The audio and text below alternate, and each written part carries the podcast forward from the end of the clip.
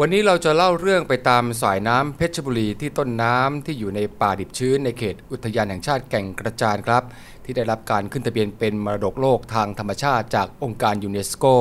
เมื่อปีพุทธศักราช 2564 สภาพป่าที่เห็นในวันนี้ธรรมชาติก็ค่อยๆฟื้นฟูตัวเองครับ การเปลี่ยนวิถีผู้คนที่อยู่ในป่า จากที่เคยทำไร่หมุนเวียนบนภูเขา ก็ลงมาทำกินในที่ที่จัดสรรไว้ให้ครับ แต่ก็มีความอ่อนไหวทางด้านสิทธิมนุษยชนที่เคยมีข่าวเกี่ยวกับการย้ายคนในชุมชนใจแผ่นดินครับ ลงมาอยู่ที่ชุมชนที่เชิงเขา เคยเป็นข่าวโด่งดังมาแล้ว แล้วก็มีผู้คนรับรู้เรื่องราวของชาวกะเหรี่ยงบางกลอย และก็ต่างก็มีความคิดเห็นกันหลายแง่มุม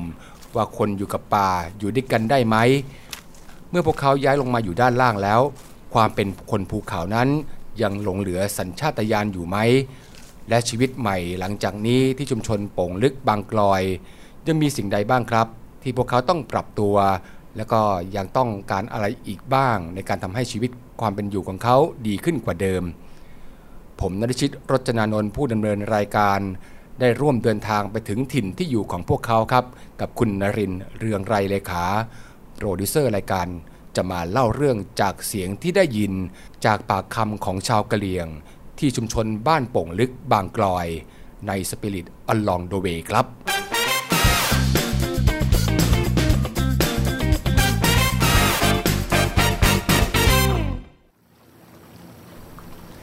ถ้าเอ่ยถึงแม่น้ำเพชรบุรี คุณผู้ฟังก็คงนึกถึงเรื่องราวอีกมากมายในยุคสมัยต่างๆ ครับ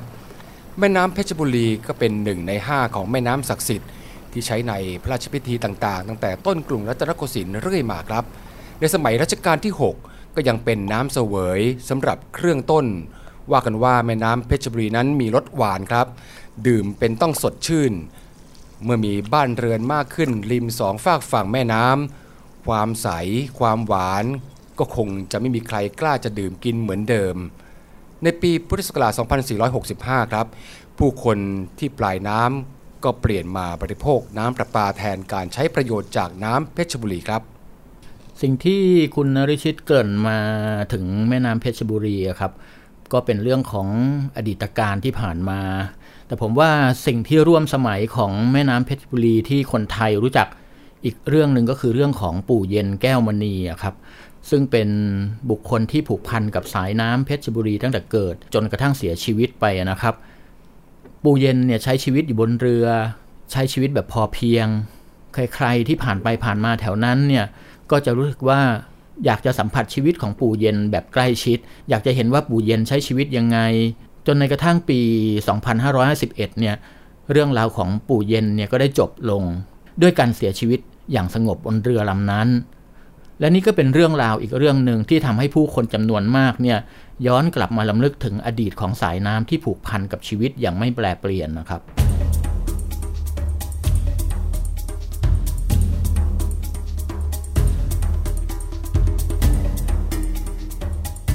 แต่ในทริปนี้ครับเราได้เดินทางไปที่ต้นน้ำเพชรบุรีครับที่บ้านโป่งลึกบางกลอย บนผืนป่ากว้างใหญ่ทางตะวันตกครับ บนเทือกเขาตะนาวสี พวกเราต้องขับรถเข้าไปร่วม 3 ชั่วโมงเลยครับ จากที่ทำการอุทยานแห่งชาติแก่งกระจานจะไปถึงที่ตั้งของบ้านโป่งลึกนี่ ก็เป็นระยะทางประมาณ 50 กิโลเมตร ช่วงที่เราไปครับเป็นหน้าแล้ง ทางน้ำที่ไหลผ่านมา ก็แห้งผากครับ รถโฟวิวก็ไม่ต้องขับลุยน้ำเหมือนเดิม เหมือนในช่วงฤดูฝน แต่พวกเราก็เจอกันกับทางที่ขรุขระครับ แล้วก็มีฝุ่นตลบอยู่ตลอดเส้นทางเลย สังเกตง่ายๆครับ พอเราจะเข้าไปในเขตหมู่บ้านนั้นไต่ไปตามไหล่เขาแล้ว เราจะได้ยินเสียงทานน้ำมาแต่ไกลเลยครับสะพานแขวนที่เป็นแลนด์มาร์กนั้นอยู่ทางขวามือของเรา เห็นก็ต้องร้องอ๋อเลยครับว่าเราอยู่ที่ไหนกัน สะพานแห่งนี้ครับเป็นสะพานแขวนที่เชื่อมระหว่างคนสองหมู่บ้าน ฝั่งหนึ่งเป็นบ้านโป่งลึก และอีกฝั่งตรงข้ามนั้นเป็นบ้านบางกลอยครับสำหรับผมแล้วนะครั้งนี้เป็นครั้งแรกที่เข้ามาในพื้นที่นี้ แต่คุณนรินนี่ได้เดินทางมาก่อนหน้านี้เมื่อ 10 ปีก่อนครับ ค่อนข้างจะเปลี่ยนไปเยอะนะครับ เมื่อ 10 กว่าปีที่แล้วเนี่ยผมมาทำงานในหมู่บ้านโป่งลึก ตอนนั้นที่เข้ามาเนี่ยจะเป็นถนนค่อนข้างจะเป็นป่าดิบ แล้วก็มีโรงเรียนตชดเล็ก ๆ อยู่โรงเรียนหนึ่ง มีครูเนี่ยเป็นตำรวจตะเวนชายแดน แล้วก็มีนักเรียนจำนวนไม่มากครับ เป็นเด็กประถมที่วิ่งมาตื่นเต้นตกใจกับคนเมืองอย่างเรา อันนั้นคือเหตุการณ์เมื่อ 10 ปีที่แล้ว หลังสุดที่ไปมากับคุณนฤชิตเนี่ยสภาพหมู่บ้านโป่งลึกค่อนข้างจะเปลี่ยนไปมาก โดยเฉพาะถ้าเปรียบเทียบง่ายๆ คือเรื่องของโรงเรียนนะครับ โรงเรียนเนี่ยมีขนาดใหญ่ขึ้น แล้วก็มีการก่อสร้างที่แข็งแรงเป็นอาคารหลายชั้นครับ แล้วก็มีความจุของนักเรียนได้จำนวนหลายร้อยคนแล้วก็สิ่งที่เห็นแตกต่างอย่างชัดเจนก็คือสิ่งที่คุณอริชิตพูดมาในข้างต้นว่ามีสะพานแขวนเป็นเส้นทางเชื่อมระหว่างคนสองหมู่บ้าน โป่งลึกและบางกลอยให้ไปมาหาสู่กันได้ และเห็นเด็กๆ ก็จะคุ้นเคยกับเรามากขึ้น คือเดินผ่านสวนกันเนี่ยก็สวัสดียกมือสวัสดีกันทุกคนเลย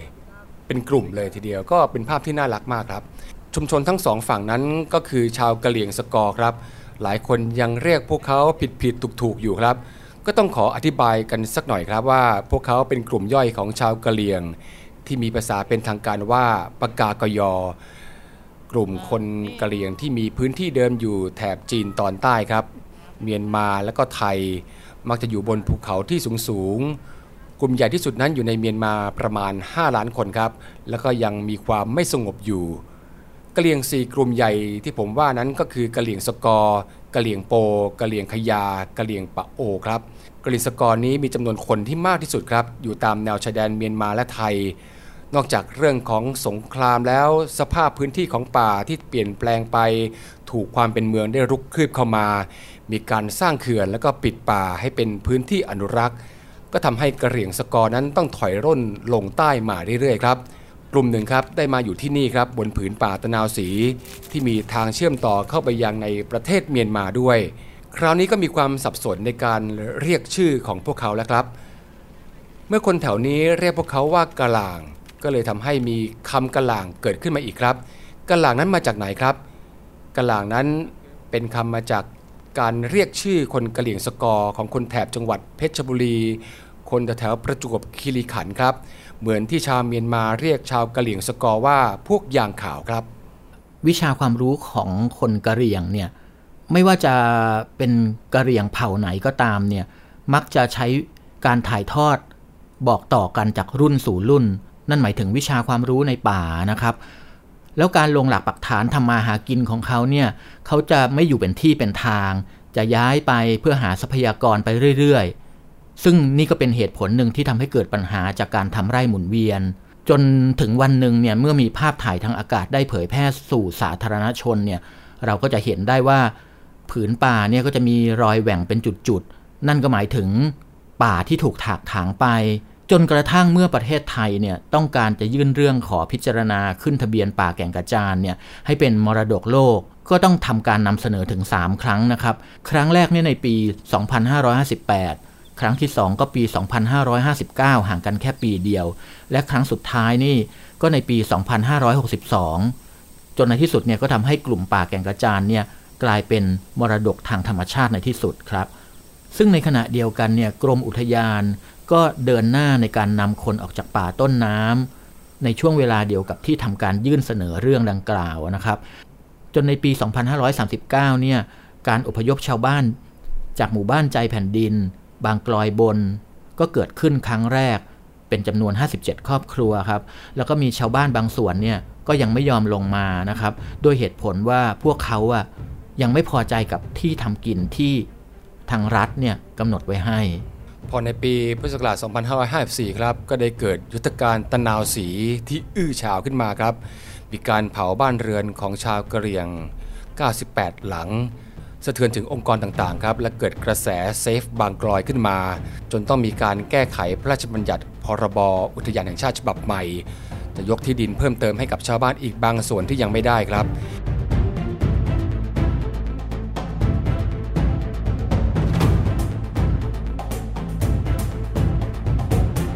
ปีพุทธศักราช 2561 ครับ ศาลปกครองสูงสุด ก็ได้สั่งชดเชยสินไหมให้กับปู่คออี้ และก็ชาวบ้านบางกลอยที่ถูกเผาบ้านเรือน และก็ชี้ว่าการกระทำของอุทยานนั้น เป็นการใช้อำนาจโดยมิชอบ ถึงตอนนี้จากการพูดคุยกับชาวบ้านก็ไม่มีใครอยู่ข้างบนอีกแล้วครับ บ้านโป่งลึกและบ้านบางกลอยล่างนั้น เป็นบ้านหลังใหม่ของพวกเขา ที่ทางโครงการมูลนิธิปิดทองหลังพระสืบสารแนวพระราชดำริได้เข้ามาและคอยช่วย แล้วก็ให้คำแนะนำแก่ชาวบ้านครับ จะต้องเพาะปลูกอะไรในที่ดินนี้ ที่ทำกินผืนใหม่ที่พวกเขาไม่คุ้นเคย ซึ่งการเริ่มต้นทำกินครั้งใหม่นี้ก็เต็มไปด้วยอุปสรรคมากมายเลยครับ เรามาฟังเรื่องราวนี้จากคุณกันนิกาสงเจริญครับ ที่ปรึกษาฝ่ายสื่อสารสาธารณะ และภาคีสัมพันธ์จากสถาบันส่งเสริม และพัฒนากิจกรรมปิดทองหลังพระ สืบสารแนวพระราชดำริ ที่ได้ร่วมทิพย์ไปกับเราในครั้งนี้ด้วย เราจะเข้ามาเนี่ยเพื่อช่วยเหลือและแก้ปัญหาคนกับคน คนกับป่าและคนกับสัตว์ป่า เพราะฉะนั้นเมื่อเข้ามาเนี่ยเราก็มาดูว่าเออวิถีชีวิตสภาพความเป็นอยู่ของชาวชาวบ้านเป็นยังไง ก็มีการทำประชาคม ถามว่าปัญหาชาวบ้านเขาเห็นว่าปัญหาของเขาคืออะไร แล้วก็อยากจะแก้ไขอะไรก่อน ซึ่งตอนนั้นเนี่ยการสื่อสารก็เป็นปัญหา ก็ต้องมีล่ามมาแปลนะคะ แล้วชาวบ้านก็ลงประชามติด้วยการหยอดเม็ดมะขามลงไปในกระบอกไม้ไผ่ ก็ได้ข้อสรุปว่าเขาต้องการน้ำก่อน จากพฤติกรรมดั้งเดิมของชาวกะเหรี่ยงนะครับ ผมว่าก็คงยังเป็นเรื่องยากนะครับ ที่จะทำให้พฤติกรรมของชาวบ้านเนี่ยหันมา เพาะปลูกบนพื้นที่ที่เป็นหลักแหล่ง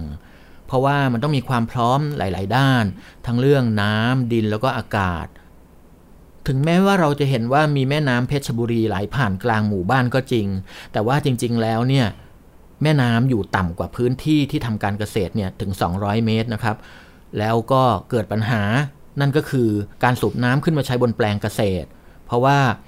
การใช้เครื่องสูบน้ำขึ้นมาเนี่ยต้องมีน้ำมัน ก็ต้องลำเลียงขนส่งจากเมืองเข้าสู่ป่า ซึ่งเส้นทางการคมนาคมก็ค่อนข้างจะยากอยู่ แล้วก็มีต้นทุนที่แพงด้วย ทางออกก็คือแผงโซลาร์เซลล์เราจะเห็นได้ว่ามีแผงโซลาร์เซลล์จำนวนมากครับอยู่ในหมู่บ้านโป่งลึก ในขณะที่คุณนรินทร์ได้พูดคุยกับชาวบ้านอยู่นั้น ผมก็มองจากมุมสูงแล้ว ก็เห็นเลยครับว่ามีแผงโซลาร์เซลล์ในพื้นที่เรียงกันเป็นแนวเลย แล้วก็มีการขุดบ่อกักเก็บน้ำไว้เป็นจุดๆครับ และพืชผลที่ปลูกมากที่สุดในพื้นที่ที่เห็นอยู่ก็คือกล้วย เป็นดงกล้วยบนป่าเขาที่เขียวขจีเลยทีเดียวครับ แล้วก็ใช้ระบบโซลาร์เซลล์สูบน้ำขึ้นมา แล้วก็สร้างทั้งสร้างแทงเก็บน้ำสร้างหอเก็บน้ำไว้ แล้วก็เอาน้ำตรงนี้มาใช้ พอได้น้ำแล้วเนี่ยเราก็สอนชาวบ้านทำเกษตรก่อน เราก็ทำแปลงผักสาธิตขึ้นมา แล้วก็ให้ชาวบ้านไปปลูกผัก แล้วเขาก็จะได้เก็บผักได้อะไรตรงนี้ที่เขาที่เขาปลูกเองก็ไปประกอบอาชีพไปไปประกอบอาหารรับประทานกัน พอหลังจากเราแก้ปัญหาในเรื่องของความอยู่รอดแล้วเนี่ยขั้นต้นคือความอยู่รอดแล้วเนี่ยเราก็จะมาดูในเรื่องของการส่งเสริมอาชีพต่อ ก่อนหน้านั้นครับชาวบ้านก็จะปลูกแต่มะนาวกับพืชไม่กี่อย่างครับ มีเรื่องเล่าจากคุณจินดารัตน์คำเวียง ซึ่งเธอเป็นผู้ใหญ่บ้านบ้านโป่งลึก ตอนที่เธอเป็นเด็กๆนั้นก็ได้ช่วยพ่อขนมะนาวลงเรือไปขายในอำเภอท่ายางครับ ไม่ได้ไปทางถนนนะครับ เพราะตอนนั้นยังไม่มีถนนตัดผ่านมาทางป่านี้ครับ ก็ใช้เวลากัน 2 วันที่จะเดินทางทางน้ำครับ ต้องพักค้างระหว่างทางในเรือบ้าง ก็จอดริมตลิ่งกันบ้าง ฟังเรื่องเล่าในวัยเด็กของคุณจินดารัตน์คำเวียง ผู้ใหญ่บ้านบ้านป่งลึกกันครับช่วงเด็กๆอะตาจะเป็นทำไร่ข้าว ในไร่ข้าวจะมีมัน มีทั่ว มีเพือกที่เขาเขาปลูกไว้กิน ของครอบครัวแม่นี่จะเป็น ปลูกข้าวไร่ อันนี้เป็นอ่าพื้นเพของชาวปากกยอแบบของกะลางที่ทำไร่ข้าวอยู่แล้วจ้ะของพ่อนี่จะเป็นเกี่ยวกับพวกมะนาว ปลูกพืชผลที่จะเอาไปออกไปขายให้ได้ตังค์กันมา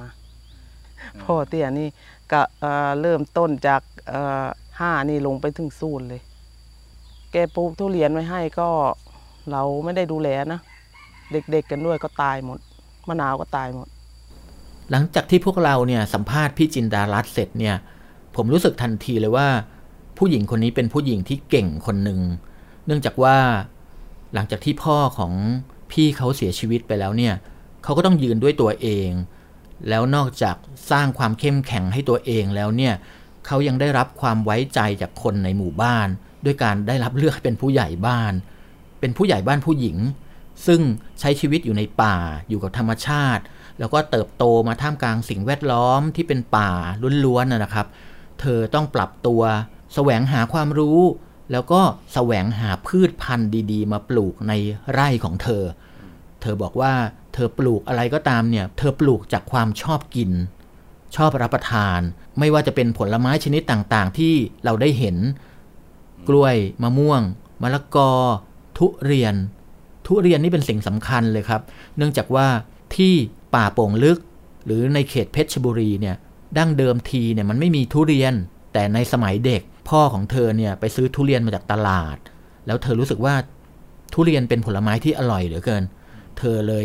เก็บเมล็ดทุเรียนเอาไว้ แล้วก็ไปเพาะ มันโตขึ้นมาประมาณ4ี่ห้าต้นฮะ จนในที่สุดเนี่ยทุเรียนที่เธอเพาะก็ออกลูก เธอบอกว่าเธอแทบจะไม่ได้ชิม แต่เธอเอาลงไปขายที่ตลาดอะครับ คุณนรชิตแล้วชาวบ้านในพื้นที่ข้างล่าง ในตลาดได้ชิมทุเรียนของเธอ ปรากฏว่าลูกค้าบอกว่าทุเรียนของเธออร่อย เธอรู้สึกภูมิใจมาก หลังจากนั้นเธอเลยตั้งต้นปลูกทุเรียนอย่างเป็นเรื่องเป็นราว แล้วก็ไปหาพันธุ์ทุเรียนดีๆ จากจังหวัดอื่นมาปลูกใน แปลงที่ดินของเธอครับคราวนี้ก็จะมีคนในตลาดรอเธอว่าเมื่อไหร่จะลงมาเมื่อไหร่จะขนทุเรียนลงมาสักทีครับ แล้ววันหนึ่งครับ พ่อค้าคนกลาง ก็ขอรับซื้อต่อครับ บอกว่าจะเหมาทุเรียนบ้านโป่งลึกมาขายต่อให้ แต่อยากให้เปลี่ยนชื่อหน่อยว่าเป็นทุเรียนจากป่าละอูครับ เพราะจะได้ราคาที่ดีกว่า รู้ไหมครับว่าเธอไม่ยอมขายครับ บอกว่าเมื่อทุเรียนโตที่บ้านโป่งลึกนี้แล้วก็ต้องชื่อนี้ครับ เธออยากจะให้คนภายนอกได้รับรู้ว่าที่บ้านเกิดของเธอเนี่ยแหละที่ทำกินที่มีอยู่เนี่ยมีของดีที่ทุกคนต้องถามถึงครับ และต้องรอคอยเธอมาในตลาดทุกๆวันครับบอกขอเป็นชื่อเรา ถ้าไม่ไม่ขึ้นชื่อก็ไม่ให้ อร่อย เนื้อจะเนียน อร่อยอร่อยจริง เป็นคนแรกๆในปรุงลึกที่เราจะดันราคาเอง แล้วก็เพื่อนๆจะตามมา เป็นคนดันราคาจาก 25 ปีละ 5 บาท 25 30 35 40 50 60 80 100 120จนทุกวันนี้150ถึง200เรื่องนี้ยืนยันได้ครับ เนื่องจากว่าทุเรียนของโป่งลึกเนี่ยทีมงานเราเนี่ยเห็นวางอยู่ที่แผงค้าในหมู่บ้านนะฮะ เราตั้งใจจะไปเก็บภาพทุเรียนที่วางกองอยู่ ปรากฏว่าภายใน 5 นาทีเท่านั้นครับ มีคนมาซื้อไปแล้ว ชาวบ้านที่ลงแรงไปในแปลงเกษตรของตัวเองเนี่ยก็จะสามารถสร้างรายได้ให้ชุมชน สร้างรายได้ให้กับตัวเองได้ แต่ก็จะมีชาวบ้านบางคนครับที่อาจจะประสบปัญหาที่ดินทำกิน ซึ่งมีไม่เพียงพอ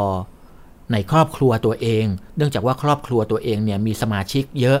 เพราะฉะนั้นการแบ่งที่ดินกันในครอบครัวเนี่ยพอมาเหลือถึงตัวเองแล้วอาจจะมีน้อย พูดง่าย ๆ ว่ามีที่ดินไม่ไม่พอให้ทำเกษตร นั่นหมายความว่าการจัดสรรก็อาจจะยังไม่ทั่วถึง เช่นเดียวกันกับหนุ่มกะเหรี่ยงคนหนึ่งครับ ที่เราได้เจอ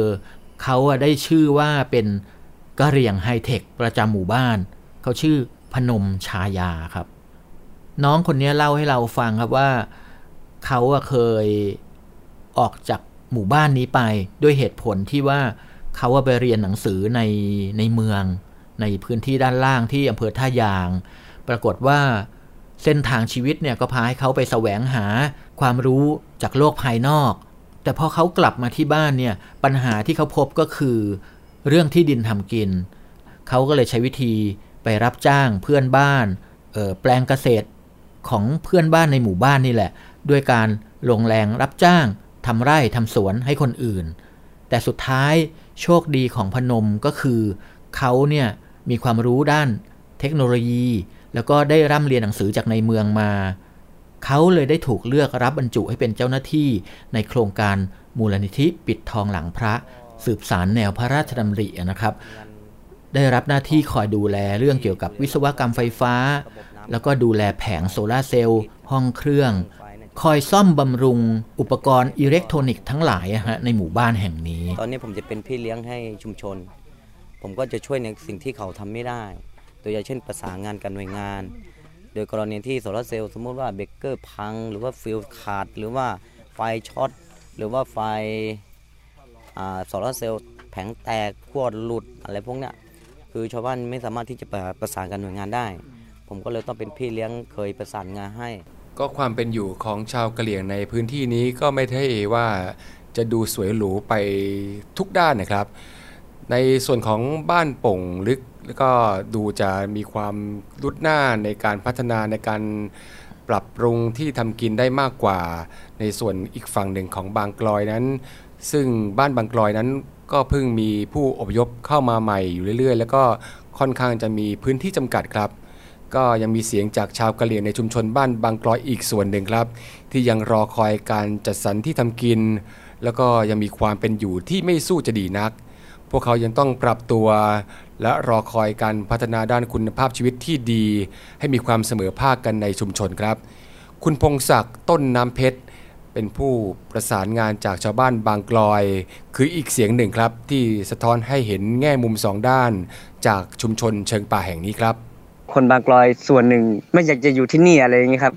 คือเขารู้สึกว่าเขาอยู่ที่นี่เหมือนกับการแย่งที่กับคนกดคนป่งลึกอะไรเงี้ย เพราะว่าแต่เดิมอะพื้นที่บ้านบางกลอยเนี่ยมันเป็นที่ทำกินของคนโป่งลึก แล้วคนบางกลอยกลุ่มเนี่ยรู้สึกว่าอยากจะกลับไปอยู่ที่เดิมที่เคยอยู่มาก่อนอะไรเงี้ย ซึ่งมันเป็นพื้นที่ผูมันเป็นความผูกพันระหว่างคนกับพื้นที่นะครับตอนอพยพลงมาเนี่ยเดิมนะชาวบ้านกลอยตอนนั้นน่ะมีกันผมว่าเป็นเป็นร้อยร้อยๆหลังนะพี่ แต่ว่าไอตอนที่อพยพลงมาที่มีอยู่ในรายรายชื่อของราชการนะมันมีแค่สาแปดครอบครัว ที่อพยพลงมา ก็ต้องเรียนกรณีอย่างนี้ครับ เพราะว่าตอนที่มีการไปเจรจาให้ชาวบ้านอพยพลงมาเนี่ย มีการเจรจาด้วยกันทั้งหมดสามรอบสี่สามรอบนะครับ กว่าชาวบ้านจะลงมาโดยมีคำพูดที่ว่าเออให้ลองลงมาอยู่ดูก่อน ถ้าอยู่ ไม่ได้ก็ให้กลับขึ้นไป จากเดิมนะครับ จากเดิมชาวบ้านไม่ได้ไม่เพาะปลูกอะไรเลย ส่วนใหญ่ก็จะเห็นวิถีของคนในเมืองนะครับ เขาจะปลูกพวกพืชเชิงเดี่ยวอะไรเงี้ย อ่าอย่างเช่นมะนาวกล้วยอะไรอย่างเงี้ยครับเป็นหลักนะครับเพื่อต้นเนี่ยชาวบ้านก็พยายามเรียนแบบวิถีของเขา ผลออกมาก็ค่อนข้างลำแย่อยู่นะครับ เพราะว่าอ่าเพราะว่าวิธีการปลูกพืชเชิงเดี่ยวนั้นมันต้องใช้ทั้งปุ๋ยทั้งยาทั้งอะไรพวกนั้นชาวบ้านส่วนใหญ่จะไม่มีต้นทุนนะครับ มันก็เลยไปไม่รอด แล้วก็ลักษณะพื้นที่มันจะเป็นหินเป็นพื้นที่มันไม่เหมาะกับการเพาะปลูกอะไรส่วนใหญ่ มันทำให้ปลูกพืชยังไม่ค่อยงานนะครับครับ แล้วก็มีรวมถึงปัญหาเรื่องน้ำก็ไม่เคอยเสถียรไม่เคอยได้สักเท่าไหร่นี้ครับ พูดถึงการท่องเที่ยวนั้นมันเขาจะจัดเป็นกลุ่มนะครับ ที่ครับส่วนใหญ่ก็จะไปในกลุ่มครับแต่มันไม่ได้กระจายให้กับชาวบ้านครับเท่าที่ผมทราบมาอืมผมคิดว่าชาวบ้านน่ะอาจจะไม่ได้รายได้จากการท่องเที่ยวทั้งหมด อาจจะได้แค่กลุ่มๆที่มาทำงานตรงนั้นแล้วต้องเรียนอย่างนี้ครับ การท่องเที่ยวมันไม่ได้มาทุกวันนี่ครับ มันมาแค่เสาร์อาทิตย์อะ นักท่องเที่ยวมันก็มาไม่ค่อยเยอะอยู่แล้วอะไรเงี้ยแล้วถามว่าเขาจะซื้อเขาจะอะไรอย่างเงี้ยเขาให้กับซื้อของเข้าของชาวบ้านเนี่ยมันจะซื้อไปสักเท่าไหร่เงี้ยคุณยายก็คือลงมาอยู่ข้างล่างนี่ต้องทุกอย่างต้องซื้อด้วยเงินนะครับ จากเดิมที่เราเคยมีอะไรแล้วเราแบ่งปันกันนะครับ เราไม่เคยช่างกิโลขายกันนะแต่ณปัจจุบันนี่เราต้องมาช่างกิโลขายกัน เพื่อแลกกับเงินนะครับการปรับตัวของชาวบ้านในอาชีพอื่น ๆ ที่ตกทอดกันมาก็ไม่ได้หายไปไหนครับ อย่างเช่น เราไปเจอกับคุณหมอสมุนไพรในป่าครับ คุยกับคุณทุปลาดุก หมอยาสมุนไพรประจำหมู่บ้าน ที่เขาเคยเก็บพืชสมุนไพรในป่าลึกครับ ตอนนี้ต้องลงมาอยู่ข้างล่าง ชีวิตก็ต้องเปลี่ยนมาทำมาหากิน จากป่าด้านบนลงมาอยู่ป่าด้านล่าง ก็ได้ทำพื้นที่ขนาด4ไร่ครับให้เป็นสวนสมุนไพรชุมชนเอาไว้ เอาพันไม้ที่นำมาใช้ทำสมุนไพรเอามาปลูกอย่างละต้น2ต้น ลดหลั่นกันตามระดับความสูงที่เหมาะกับพืชสมุนไพรชนิดต่างๆ ก็เรียกได้ว่าสามารถที่จะเดินเก็บสมุนไพรเหมือนเป็นคลังยากลางแจ้งเลยครับ ขนกลับไปปรุงยาที่บ้านที่มีชาวบ้านเป็นคนไข้นั้น รออยู่เยอะทีเดียวครับ แล้วก็มาถึงอีกช่วงหนึ่งที่ผมว่าทุกคนจะชอบกันมากก็คือ การได้ลงเรือไปล่องแก่งด้วยเรือไม้ไผ่ลำเล็ก ๆนะครับ ลำหนึ่งก็จะนั่งได้ประมาณ 3-4 คน จะมีคุณลุงเป็นไกด์นำทาง สอดแทรก ความรักในป่า ความรักในต้นไม้ ความรักในแม่น้ำให้คนกรุงอย่างพวกเราเนี่ยได้หวงแหนเอาไว้ตลอด ไม่ว่าจะเป็นเรื่องของต้นไม้นั้นมีคุณสมบัติอย่างไร ไม่ว่าจะเป็นเรื่องของอากาศที่จะเย็นสบาย เพราะว่าการอยู่ในแม่น้ำที่มีต้นไม้โอบอุ้มเป็นอุโมงค์ ให้เราล่องไปเนี่ยมันมีความเย็นที่ต่างจากบนพื้นดินอย่างเห็นได้ชัดนะครับ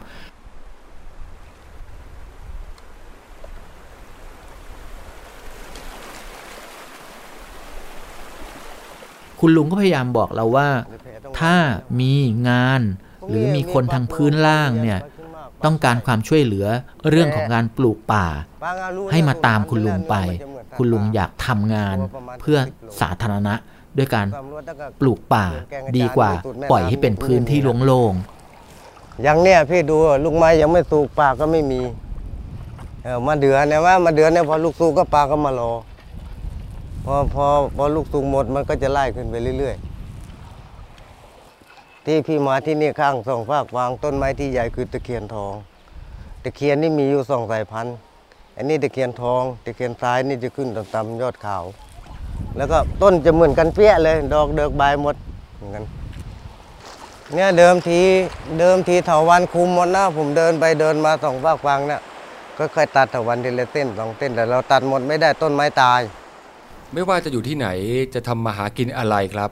เราต่างก็ต้องปรับตัวแล้วก็ทันต่อการเปลี่ยนแปลงเสมอ